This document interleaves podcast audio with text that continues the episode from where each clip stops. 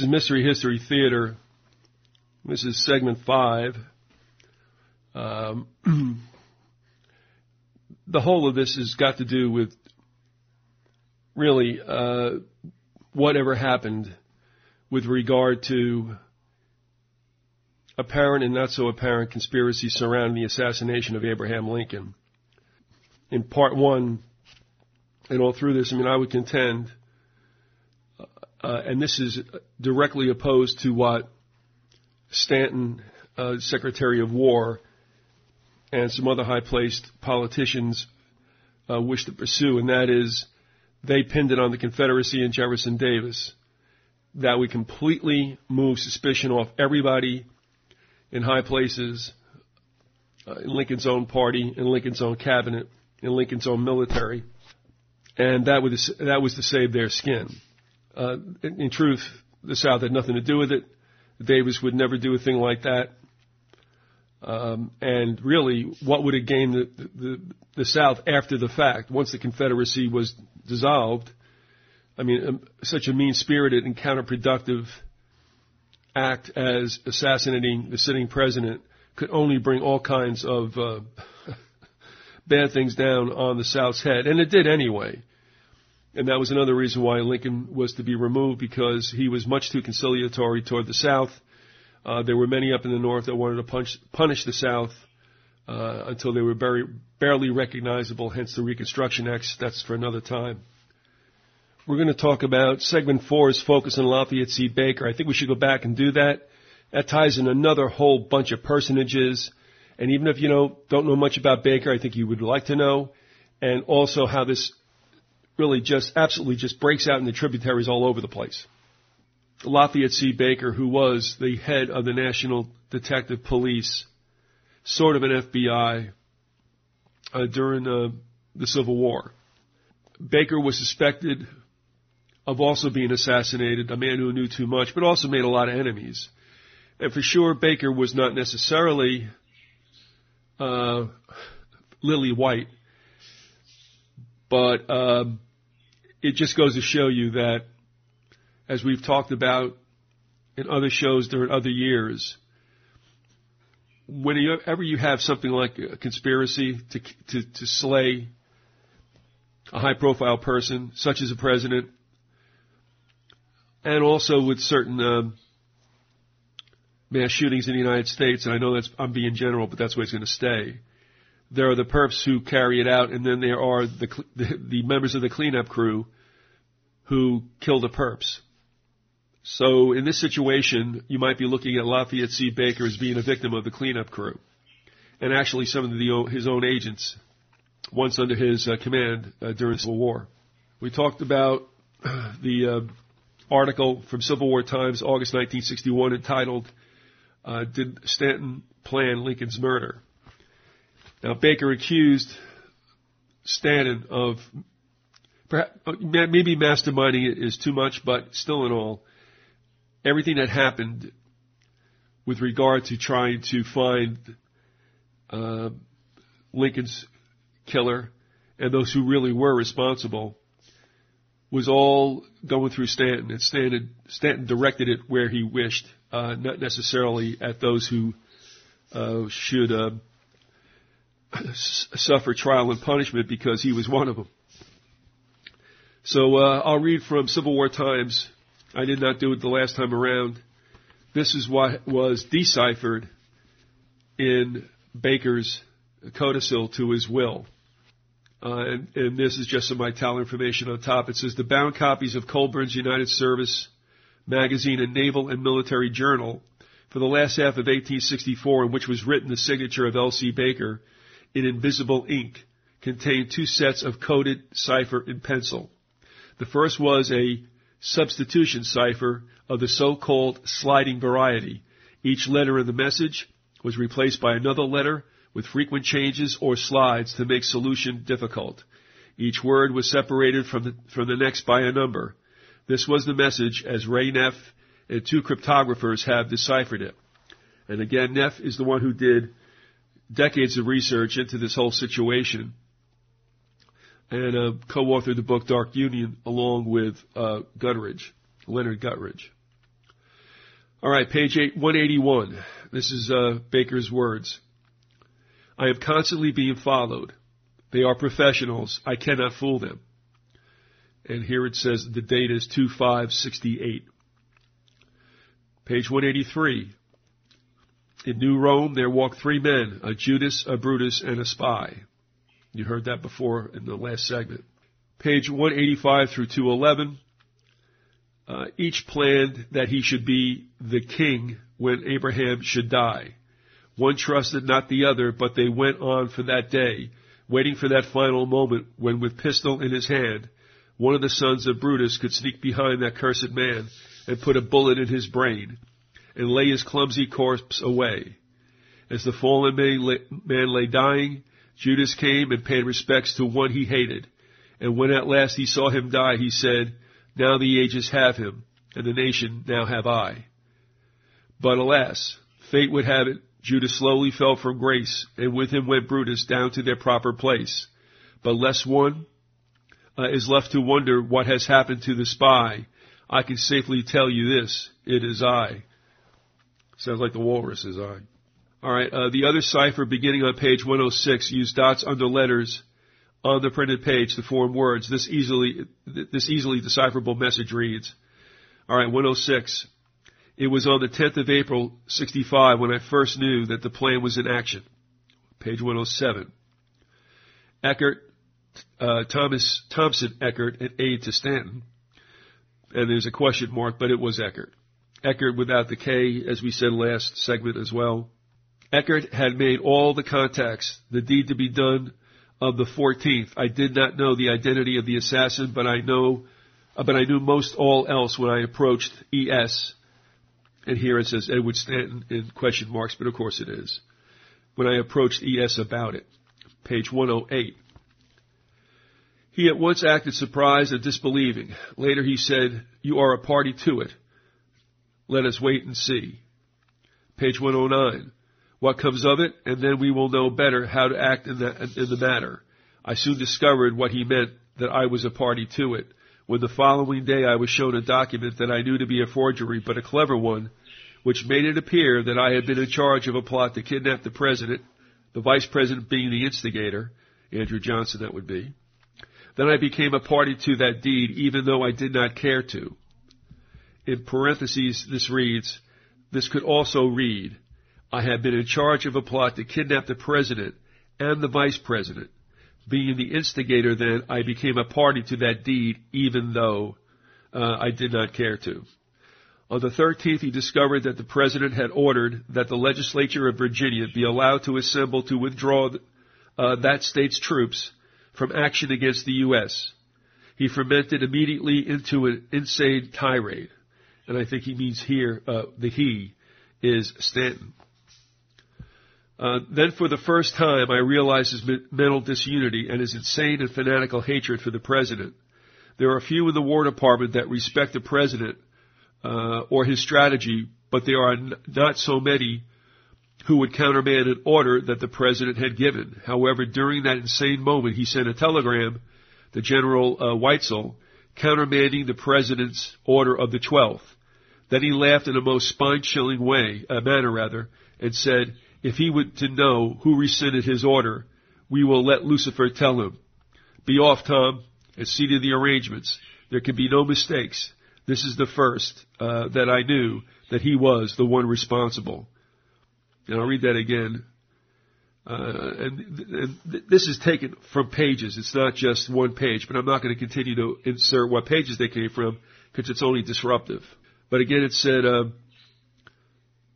However, during that insane moment, he sent a telegram to General Weitzel countermanding the president's order of the 12th. That he laughed in a most spine-chilling manner and said, if he would to know who rescinded his order, we will let Lucifer tell him. Be off, Tom, and see to the arrangements. There can be no mistakes. This is the first that I knew that he, meaning Stanton, was the one responsible for the assassination plot.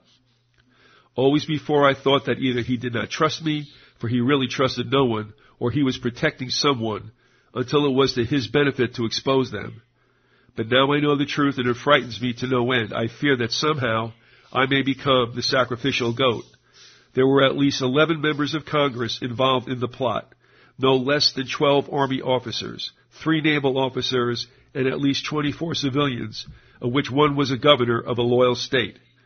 Five were bankers of great repute, three were nationally known newspaper men, and 11 were industrialists of great repute and wealth.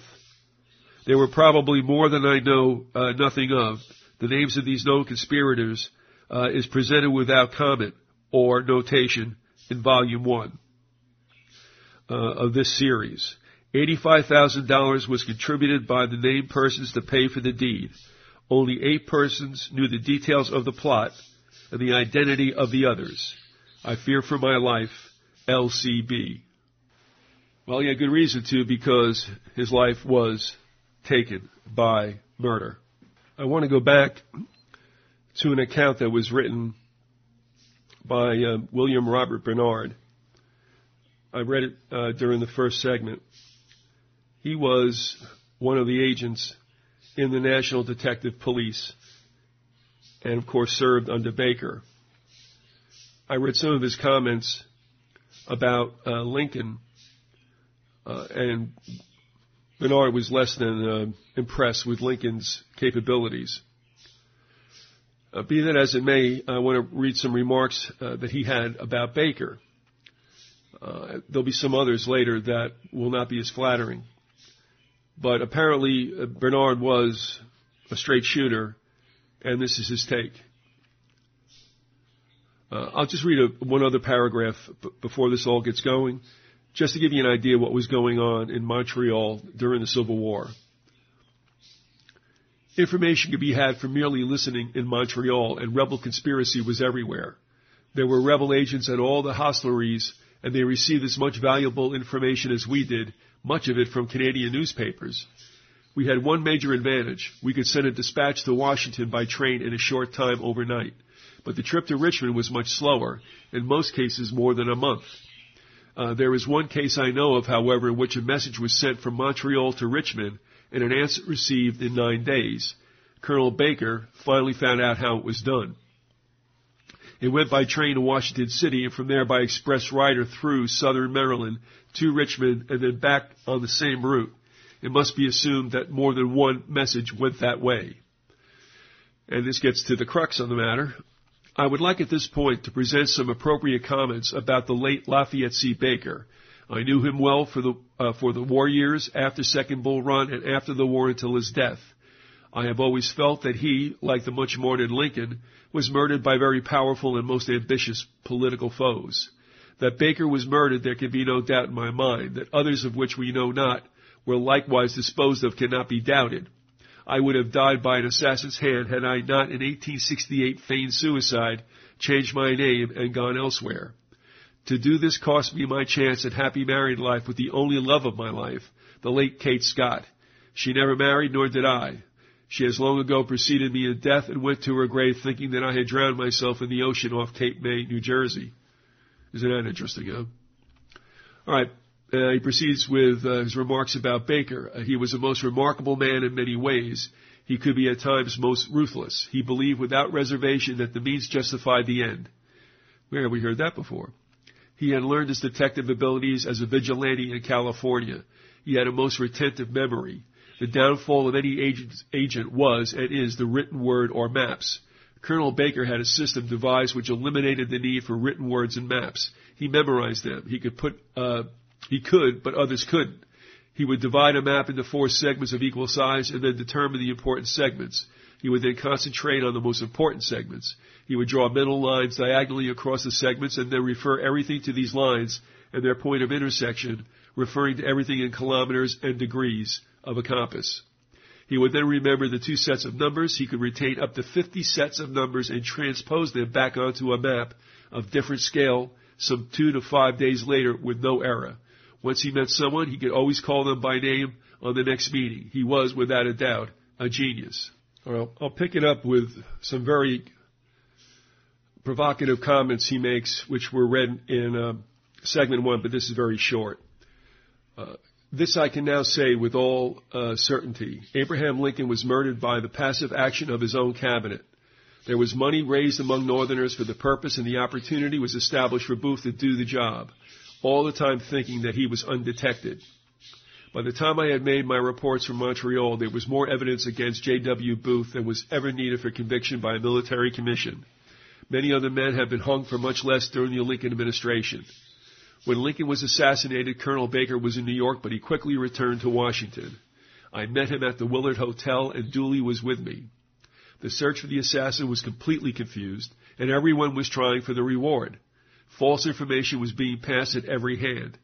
Colonel Baker asked me to go with Dooley on the next boat down the river to Matthias Point and to wait at the river crossing, which was part of the express route to Richmond through southern Maryland. All right, now this all this means is that he was on the the, the uh, trail of what he thought was only one pair of fugitives. Uh, spoken uh, as uh, John Wilkes Booth and David Herold. So we'll just skip the rest of it, uh, just to give you an idea that Bernard was involved in this chase, and he did believe that Booth was killed at Garrett's barn. I mean, he, he didn't stick around long afterwards, and I guess he felt there was no reason to believe otherwise. And I believe he also went to his death thinking it was Booth, not knowing what else had happened. Uh, it, I'll pick it up here. It says, I saw Colonel, who was then General Baker in Washington during the congressional hearings. He was pale and distraught. He talked with me for but a short time and then bid me a fond farewell forever.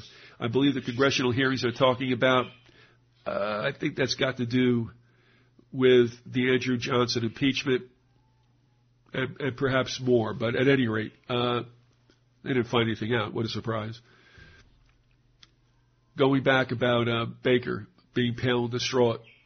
I never saw him again. He told me that he was constantly being followed and that there had been many attempts on his life. He died on July 3, 1868, and I have always thought that he was murdered. I tried to visit him in June before his death, but I did not see him. His lovely wife met me in the, in the parlor, and we talked for a short while. She was pathetic to see. She was distraught with fright. I promised to return when the general was better, but such was never to be.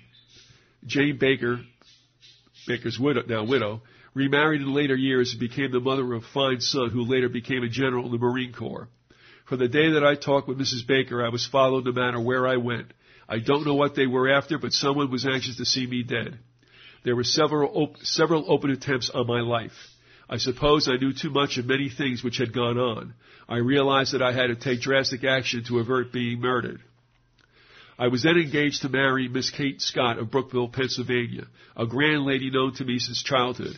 I fully realized, however, that she was marrying me now for convenience than anything else, since she had never forgotten her first love, Calvin Craig. Colonel Craig had been her lifelong friend, and they had been in the war together. Her as a nurse, and he as a captain of volunteers with the 105 Pennsylvania Militia. He had unexpectedly married someone else, but she never forgot him. He was later killed leading his men in a glorious charge. I went to see Kate and managed with little difficulty to break the engagement during a purposeful quarrel. I also terminated my business and converted all my assets to cash. I caught the steamer to Cape May, New Jersey. I registered at a small hotel and spent several days lying in the sun. I left my room at night and took one small valise in which I had most of my money, some few clothes, and a razor.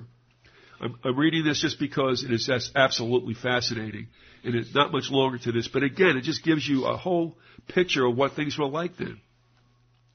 I mean, for all the murders and the uh, the suicides, all the suspicious deaths that we've seen racked up in the United States, especially through most of our lifetimes, at least in the last half century, uh, it was going on back then.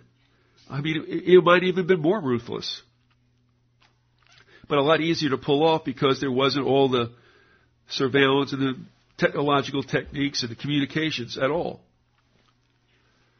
So we'll finish this out. Uh, uh, these I secreted under a bayberry bush a short way up the beach. That would be the razor clothes and such.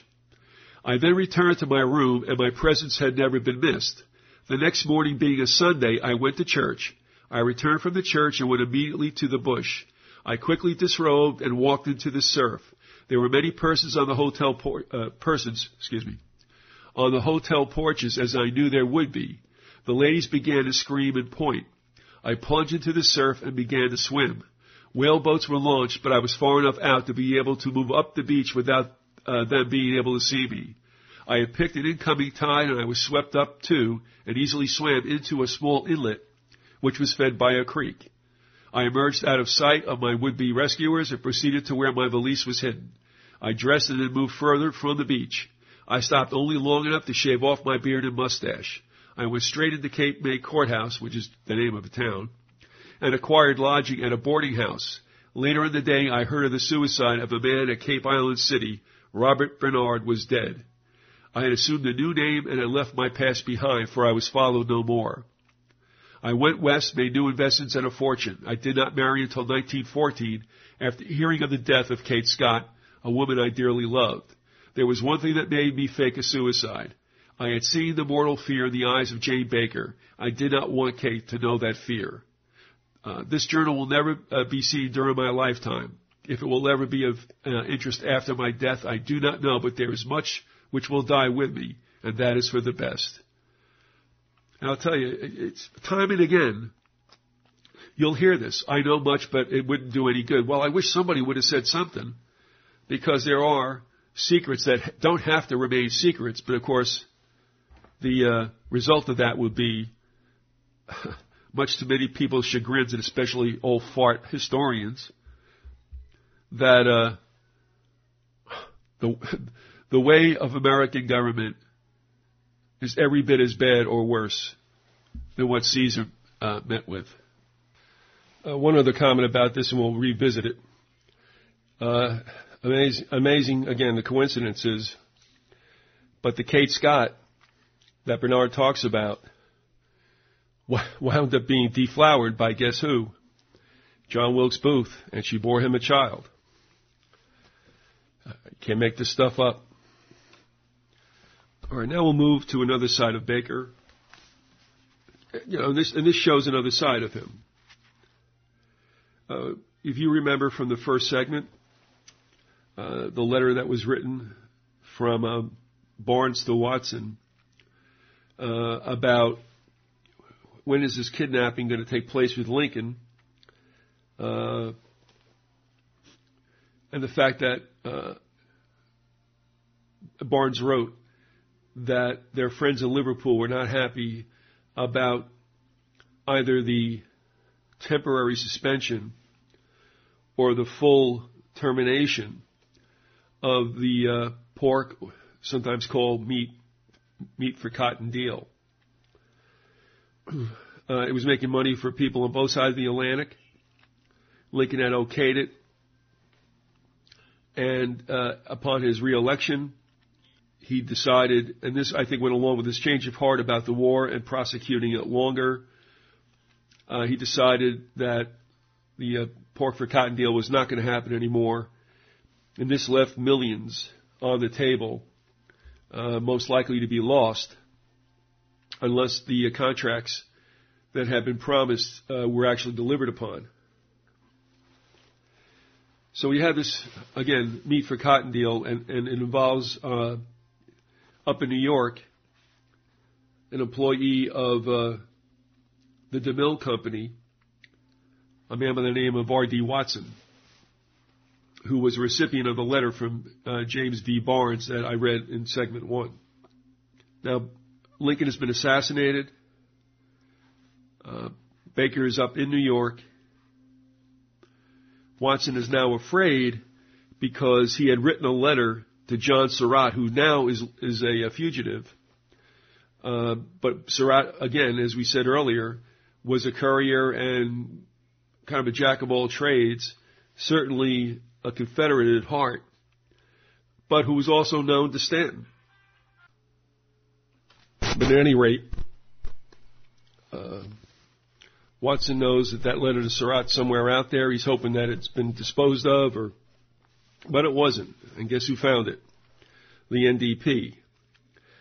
Now, Baker knew about the pork for cotton deal. Uh, didn't get involved in it until now after Lincoln's assassination, and he's up in New York on other business, and he goes to see uh, uh, Watson.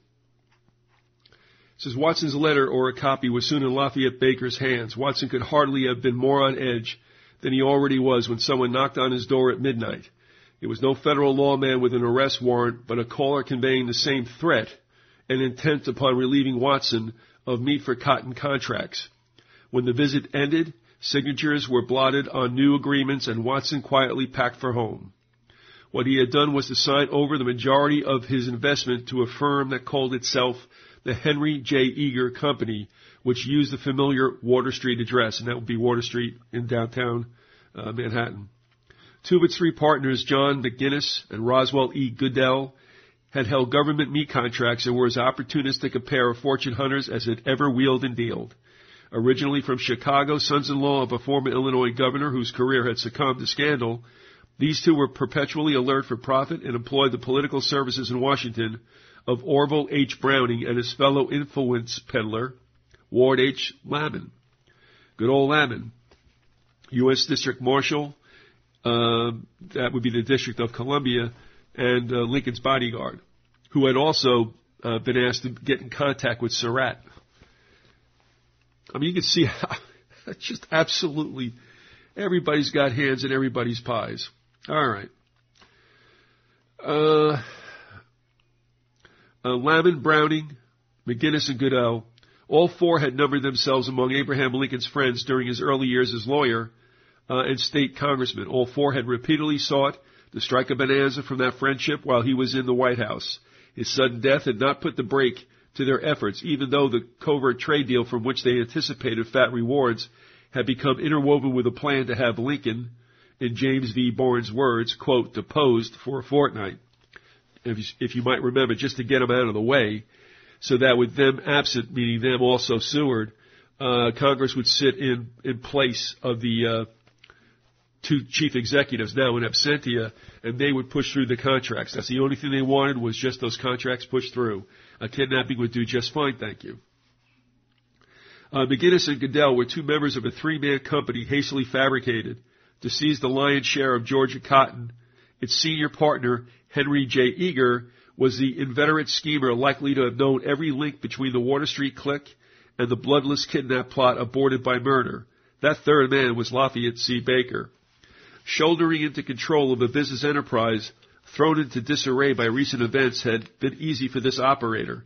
While R.D. Watson was in one room of the Astor that night, Baker, as Eager, was waiting in another. He had learned of the meat for cotton deal from his NDP agents in Nashville, New York, and Montreal.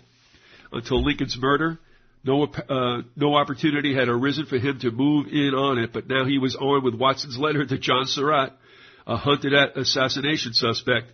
Any connection with Lincoln's murder was the last thing Watson could want. The blackmail worked. John McGinnis, Watson's midnight visitor, brought word back to Baker that the transfer of 75% of Watson's interests in the cotton deal to the Henry G. Eager Company had been duly signed. Only then did Baker revert to his official role as War Department Special Agent and obey Stanton's summons to see if he could find the man who had killed President Lincoln. So uh, we'll move ahead a bit. And uh, this is about the time that uh, Johnson was up for impeachment. Now, some claim that Johnson was the one who instigated Booth into not kidnapping the president but killing him. And we'll address that uh, from other authors. Um, you know, it's a possibility. Sometimes I think it's hard to find anybody who didn't want him dead. but right now, I'm reading mostly out of Dark Union, and I just want to make it a, a, a remark here, an aside. The reason I use Dark Union is, uh, you know, Neff is, was on this trail for a long time. Uh, that means, you know, of course, you could still write a bad book or have bad information, but I do not believe he did. And when I look through the notes for each chapter and see the sources, I, you know, I, I don't know how anyone can say that he didn't have it down more than anyone else. And I'm going to try to get a hold of some of these. Uh, some of them are available in books, like I said, on archive.org. But when it really comes to the nuts and bolts about what happened to Booth, who was James Boyd, Uh, where did Booth go after the fact? To me, the best information is from Neff and Guttridge. I just, that's it. Uh, so anyway, getting back to uh, Baker, uh, then Lafayette Baker swept back on the scene. He had been out of sight since his expulsion from government employ after the affray with President Johnson over his practice of stationing spies on the White House grounds. They, well, this is because they were wondering about Johnson. Uh, his testimony, meaning Baker's, before the Judiciary Committee made some of his listeners jump. When he had handed that diary over to Stan. this is supposedly, excuse me, Booth's diary. Well, this goes into two men on the run that night, both with diaries. It's reported that Booth had forgotten his, and that's another whole thing we'll get into when uh, we, we trace where he went after the uh, shooting of Lincoln. But what what is known is that the diary, as it is now, well, after the fact, had something like 18 pages ripped out. Okay, guess who it was handed to? Stanton. So this is what this whole refers to. It said, uh, when he had handed that diary over to Stanton, he said the book was intact with no pages gone. Colonel Conger, Baker's own handicap, uh, handicap handpicked uh, detective at Garrett's farm, was brought in to contradict his old chief by swearing that when the diary was taken off, quote, Booth, and there's a reason that name is in quotes, some pages were indeed missing. Now, I'm not going to get this thing any more confused, but just understand this. Booth's diary left days earlier than when Booth supposedly was shot at Garrett's barn, and that was not Booth, it was James Boyd. Alright? The diary that is Booth's diary was already in DC. It was already excised. What they got off Boyd was another diary. That could not have been Booth's because Booth's was already in DC. So what Conger's talking about is, frankly, Boyd's diary with pages missing. Well, just for our purposes right now, who cares about Boyd's diary? Why, why pages excise? Although I will admit that one of the conspirators, Michael O'Laughlen, whose death, death was faked and who was released from the Dry Tortugas and assumed the name of Stevenson, said that he thought of all the diaries floating around, that Boyd's would be more damning to Stanton and company than Booth's.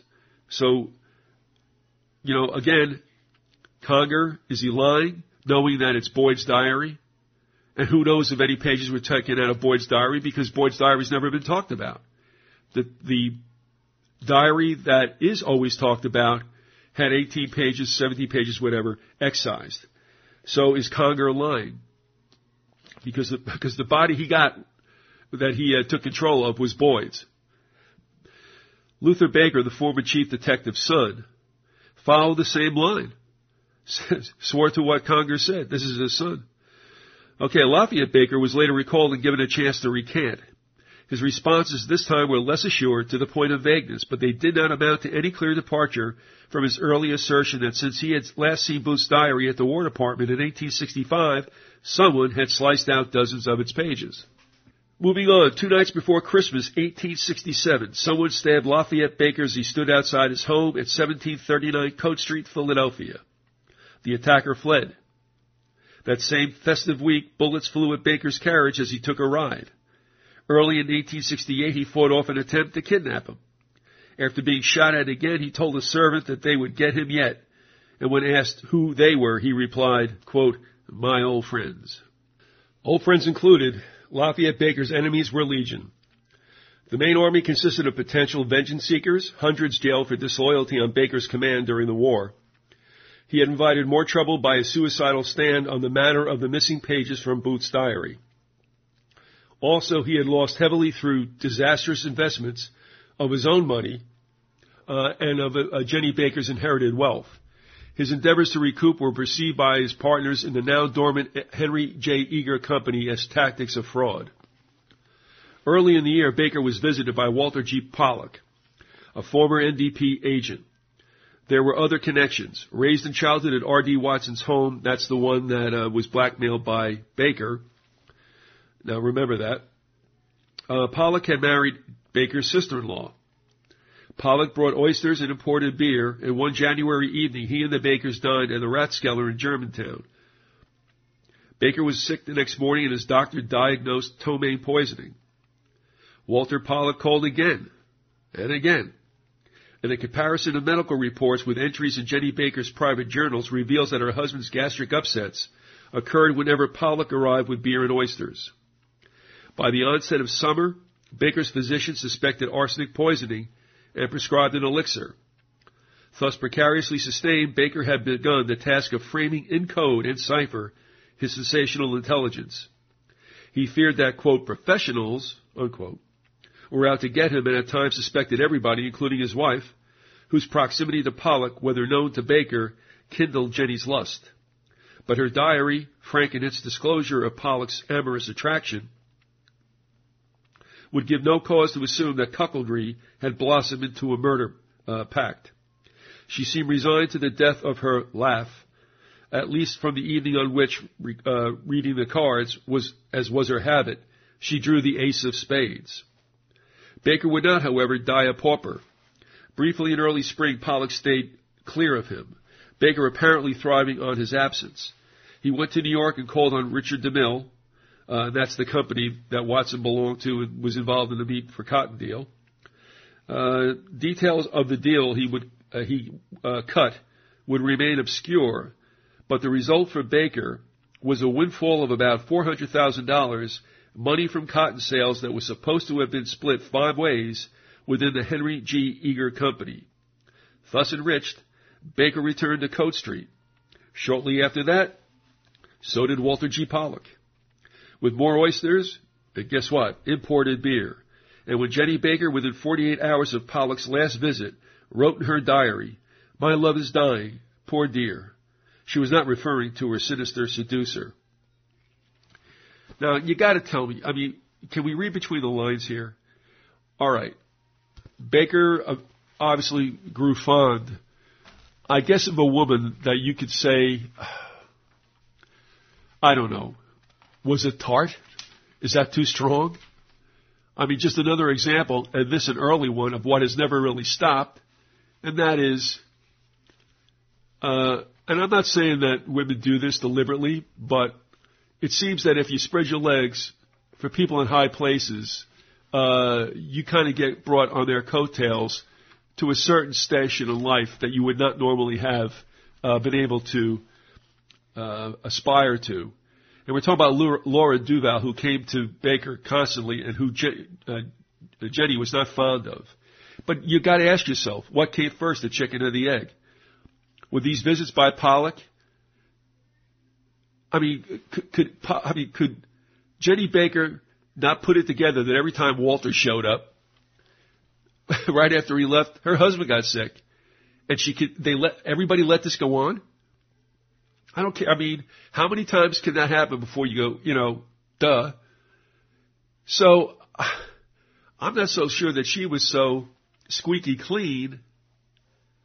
Uh, and yet it said that she, as you heard from Bearden's report, that when he went to see Baker, he couldn't get to see Baker, and she was miserable looking also, as if she was afraid for her life, and that's exactly what Bernard thought was happening. But, you know, come on.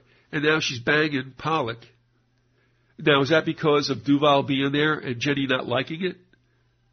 Or did Duval come into the picture because Baker knew that Jenny was going south on him? I mean, it's, I don't know. But I, I just can't believe that Jenny Baker wasn't hip to what was going on. At any rate. Yet Baker was not so easily disposed of. He hung on to June when his wife wrote, Loff is changing his will so that someone else will get his papers and personal possessions. That someone else being Laura Duval. A neighborhood friend and former NDP cipher clerk who paid a visit at the end of the month found him with a stack of books at his bedside. He was making marks in one, a cipher, but a different cipher than I had ever seen. Yes, this is a quote. Baker gave him one of the books to take home. It was an English military title. This too had cipher penned in it. The next day, Baker suffered a relapse. His physician, William M. L. Rickards, rushed to Coat Street and found Baker suffering violent headaches with an increasing paralysis, symptoms the doctor diagnosed as of meningitis. He relieved Baker's distress briefly by cupping and leeching along his patient's spine, but the leeches quickly died. And shortly after midnight, July 3rd, so did Baker, in fits of tremendous shuddering.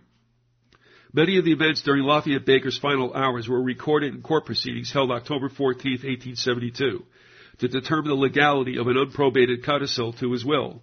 Conflict flared between rival claimants to the sudden fortune he had left. And um, that's also that uh, transcript is also in that Civil War Times uh, magazine from August of 19, uh, 18, sorry, 1961 about those events and they were trying to prove Baker's uh, insolvent mental state, but his attending physician was honest to the bone. I mean, he was even cross-examined about the fact, do you think that Baker was poisoned? He's like, well, no. He goes, well, could it be? Well, yeah, it could be. So he wasn't willing to go down that route, but he said that the attempts on Baker's life were not flights of fancy from Baker.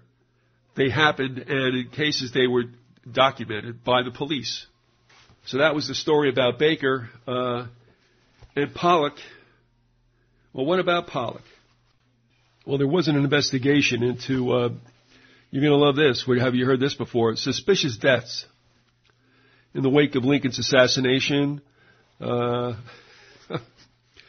and uh, this investigation led also to uh, Doyles, Doylestown, Pennsylvania. Remember that name home of this Walter Grant Pollock, whose mother was the president's second cousin. What do you know? And that would be President Grant. On March 21st, uh, 1876, Pollock admitted to his visitors that not only had he been present when Lafayette Baker died, but that he was on the premises at the deaths of both William A. Browning and Levi Turner. I don't have to, we won't go into this now, but I mean, these are other principles in the meat uh, for cotton deal and other skullduggery.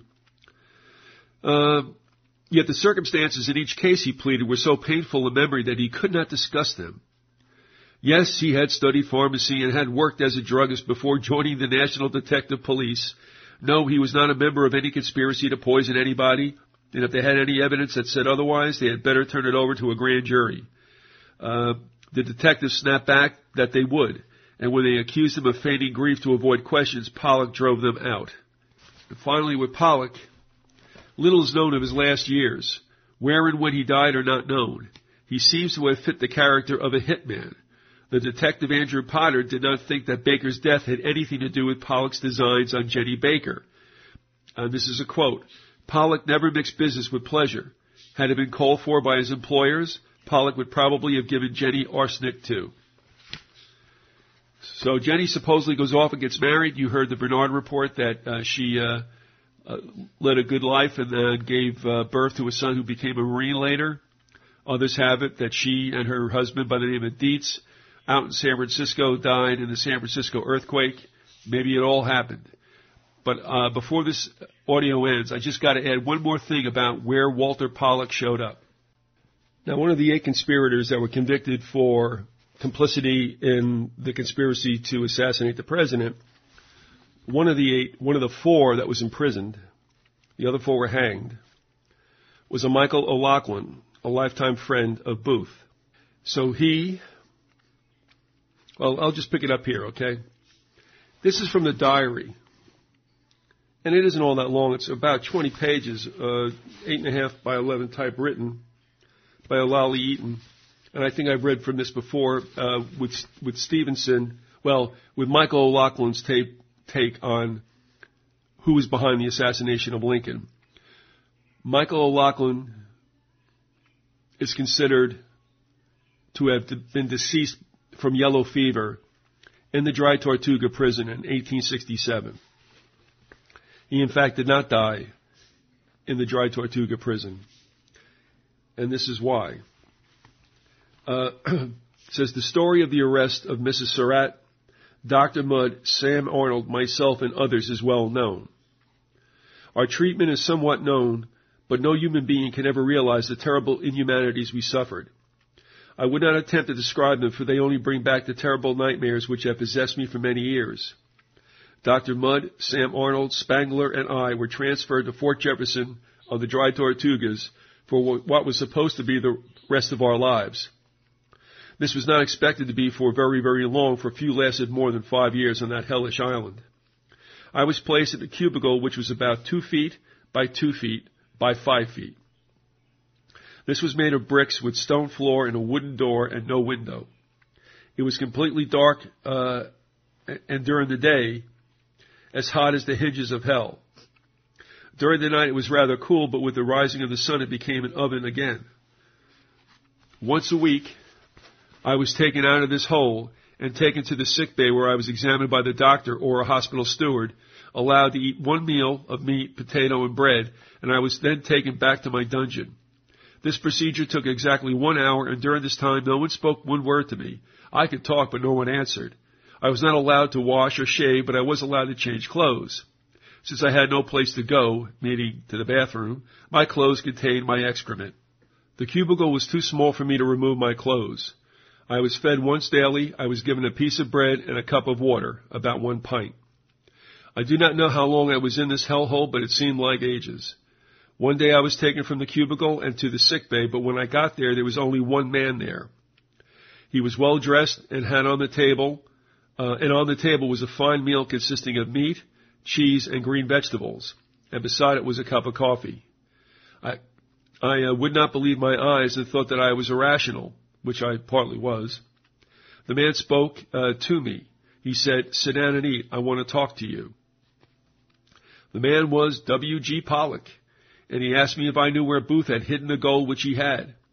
He said that if I would help him get the gold, that he would see that I got out of prison. He said that he knew about Booth's wife, but that she was no help. They had been watching her, but she was of no help.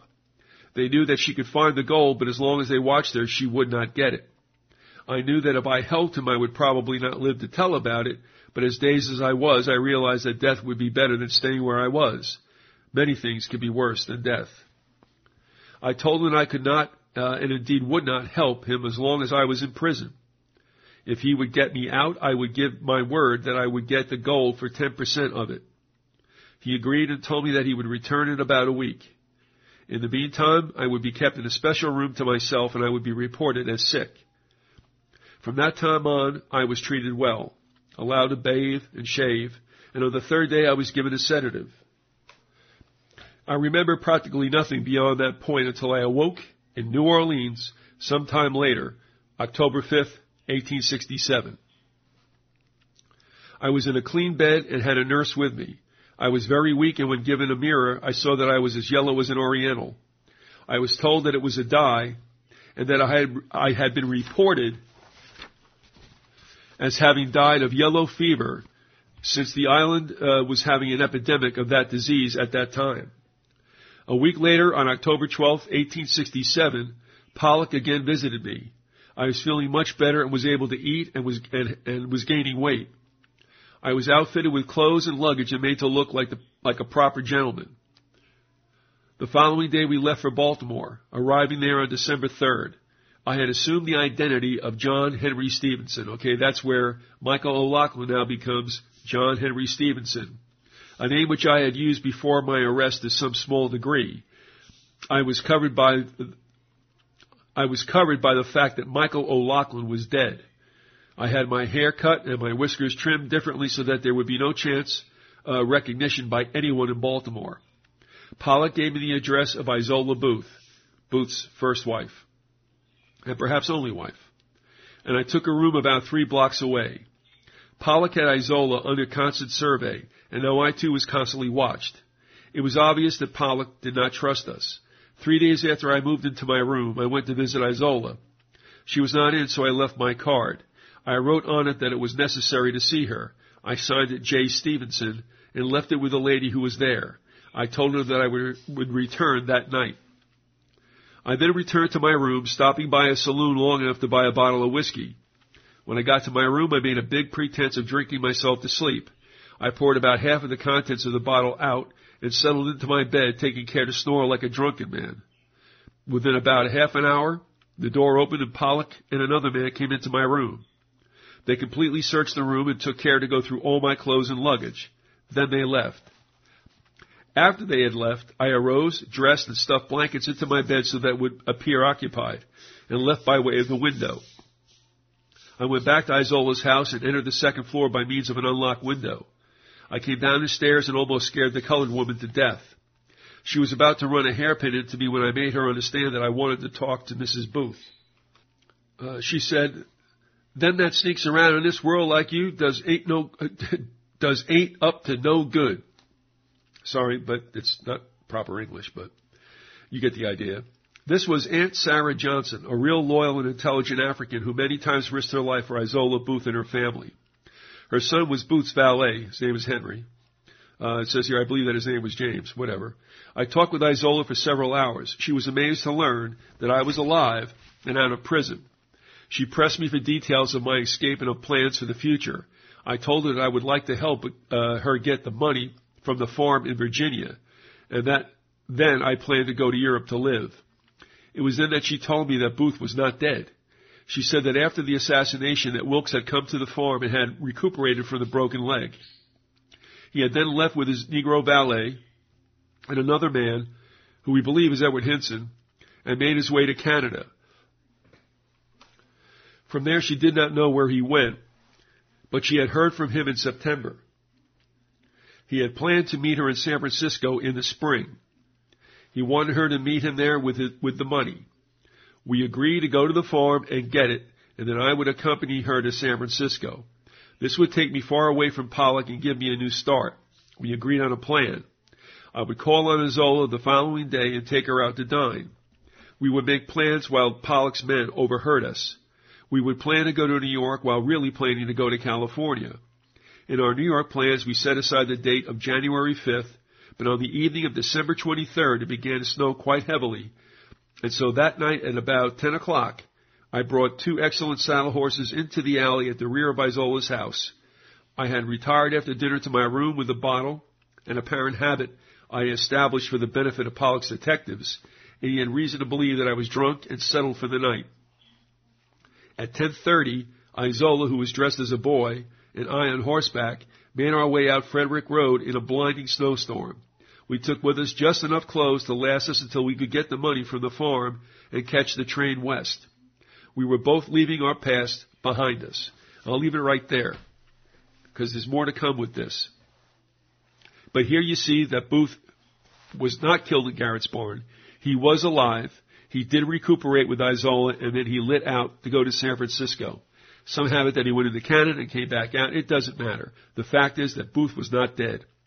Pollock, who we had introduced you to, uh, with uh, circumstances in and around Lafayette Baker's death, and that was up in Germantown, Pennsylvania, outside Philadelphia.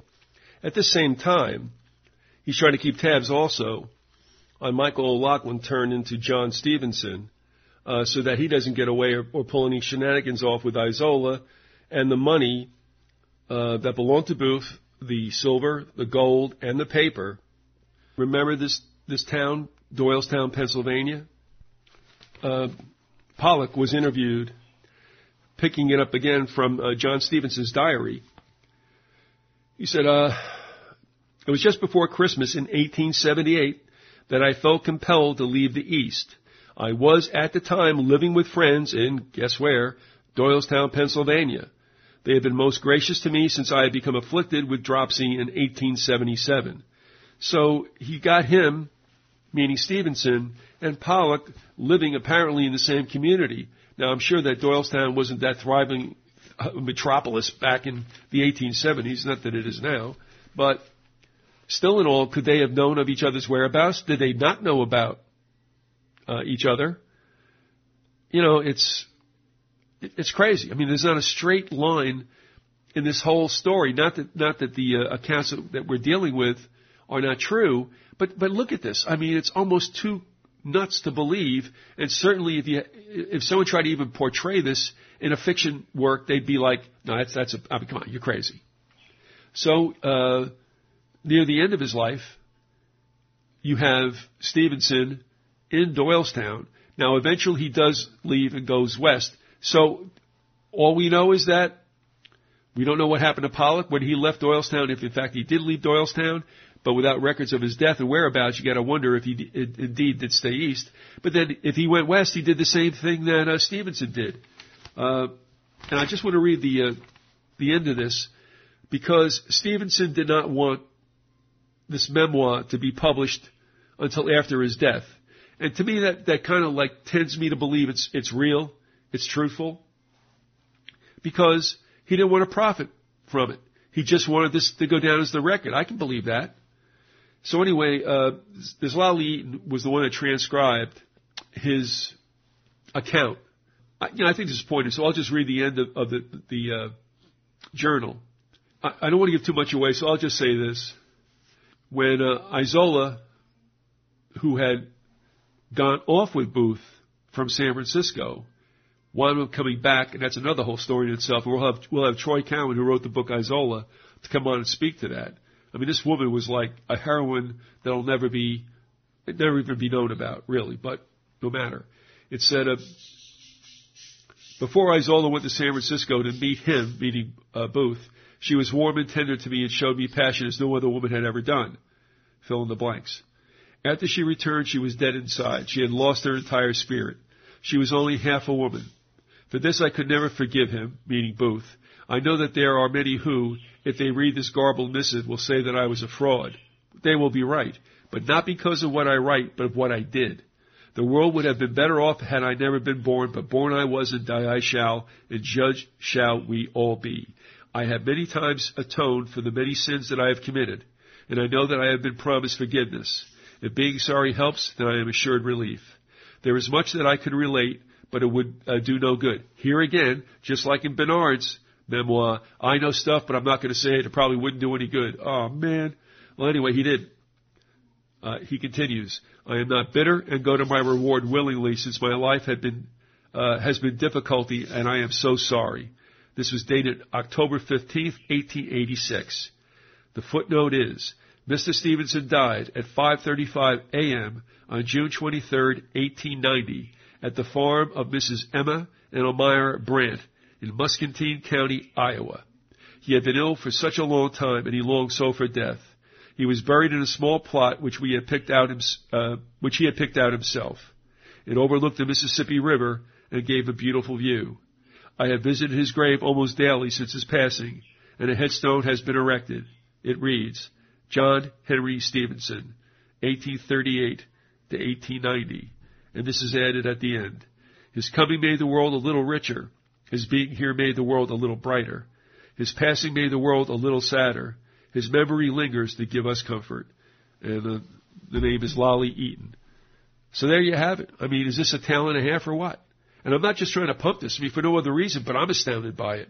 All this stuff going on with all these people. I mean, it is as if it were a fiction tale, like the Three Musketeers, or you name it. Espionage, murders, assassination. Somebody knows somebody who knows somebody else who's related to this person. And we're not done. Thanks for listening and see you next time on Mystery History Theater.